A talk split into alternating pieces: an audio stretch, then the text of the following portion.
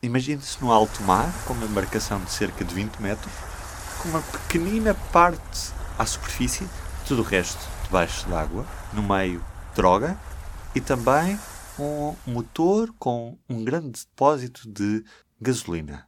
O caminho, não sabemos bem qual era, mas sabemos que chegaram a Galiza, España. É o primeiro narco submarino detectado en Europa. Unha nave de 20 metros que cruzou o Atlántico con 3 toneladas de cocaína. No seguimento do submarino participaron corpos policiais españois do Reino Unido, Portugal, Estados Unidos e Brasil. Detiveron a dous tripulantes ecuatorianos que xa están no cárcere e buscan o terceiro que logrou fuxir. Mariana Oliveira esteve lá, é jornalista do público e foi acompanhar a conferência de imprensa que explicou aos jornalistas aquilo que se passou naquilo que já se considera uma apreensão de droga histórica. Vamos perceber porquê.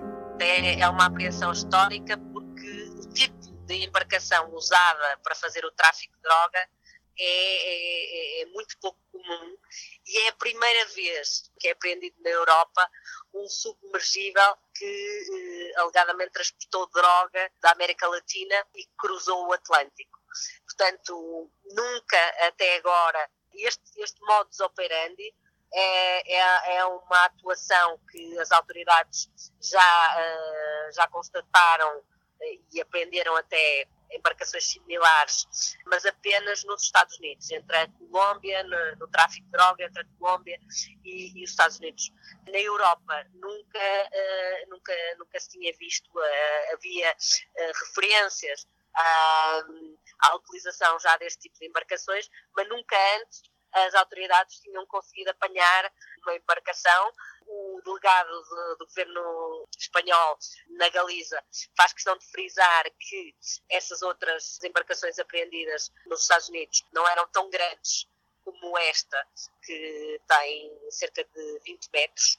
Por outro lado, também é único pela quantidade de droga apreendida a bordo, que eram 3 toneladas, portanto, basicamente, uma parte muito substancial da embarcação estava repleta de, de 152 Uh, fardos de droga.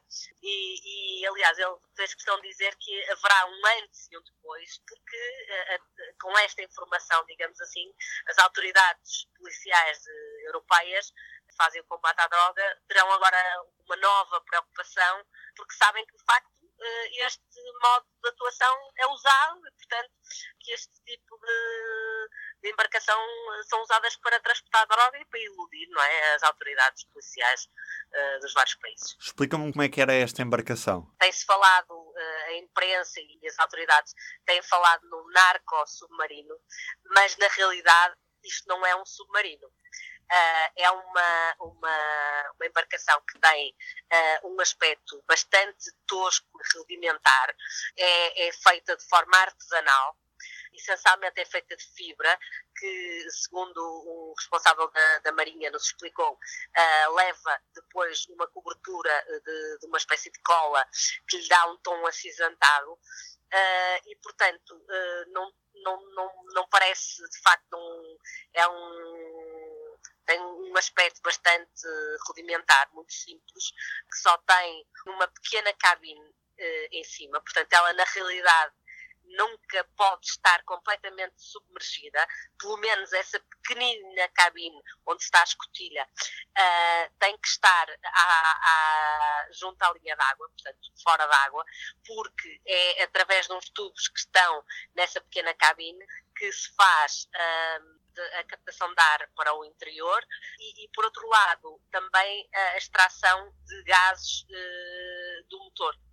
Portanto, uma parte significativa do, uh, da embarcação. É, são, é, um tanque, um grande tanque de combustível, uh, visto que como objetivo é fazer uma, uma, travessia transatlântica, tem que ter muita, uh, muita capacidade de, de, armazenamento de combustível, sendo que as autoridades admitem que pode ter uh, vindo, em parte do caminho, uma outra embarcação a dar apoio a esta. Pronto. Não, não é, portanto, poder não vir colada, não é? Como é evidente, mas, mas é uma possibilidade, ou seja, não há nada, não há nenhuma indicação nesse sentido, mas é, é, eles admitem pelas características e pela pouca sofisticação que esta embarcação tem, o motor é um motor uh, de 80 cavalos, portanto há, há, barcos e lanchas que têm motores mais potentes que este, uh, que, que, fazia com que a embarcação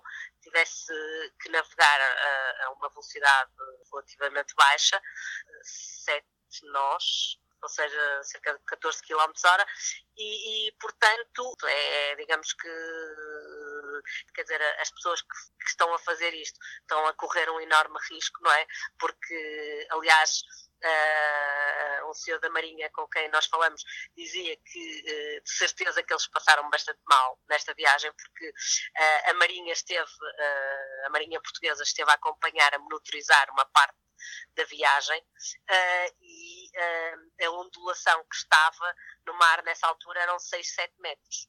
Uh, portanto, numa embarcação daquele tipo tão rudimentar, com esta ondulação, terá sido isso, inclusive, que terá feito uh, com que a tripulação tivesse mudado de estratégia, porque inicialmente a estratégia era fazer um transbordo em alto mar uh, uh, a cerca de 300 milhas uh, a sul do Cabo de, São Vicente, uh, em águas territoriais portuguesas. Era, era essa a informação inicial que havia. Uh, e, e, foi por isso que a, que a, Marinha foi ativada e logo dia 17 de novembro saiu portanto, em direção a, a, a, essa zona.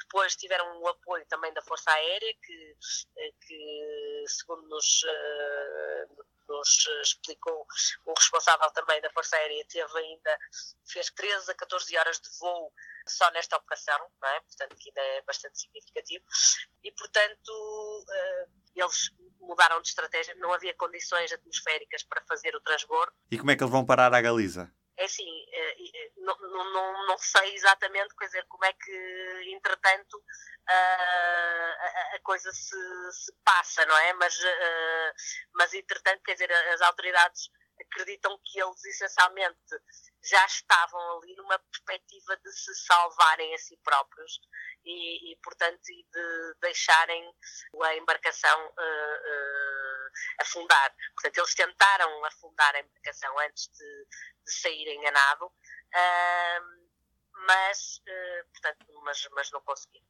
Eles acabam por ser detectados pela Marinha Portuguesa, mas só em Espanha é que acontece este. Sim, este... é assim. Uh, ninguém quer dizer isto, mas basicamente eu acho que a Marinha Portuguesa não os conseguiu exatamente. Uh, eu não sei agora, ou seja, uh, eu acho que conseguiu perceber mais ou menos onde é que eles estariam, mas não os conseguiu visualizar, por exemplo estás a perceber? Uhum. Isto também não deve ser nada fácil, não é? Quer dizer, se calhar podes ter um ponto no radar, não é? E cruzas informações e isso, mas não, não consegues exatamente, quer dizer, porque estás a ver, uma imensidão do oceano, uma coisa que tem 20 metros, que ainda por cima está a maior parte dentro de água e só assim uma coisinha mínima, estás a ver com ondulações de 6, 7 metros, pá, é muito difícil, é pior que, que, encontrar uma agulha num palheiro, não é? É uma coisa mesmo. Portanto, aquilo, a sensação que eu tive depois de falar com as autoridades portuguesas é que eles, eles frisaram muito esta palavra monitorizar.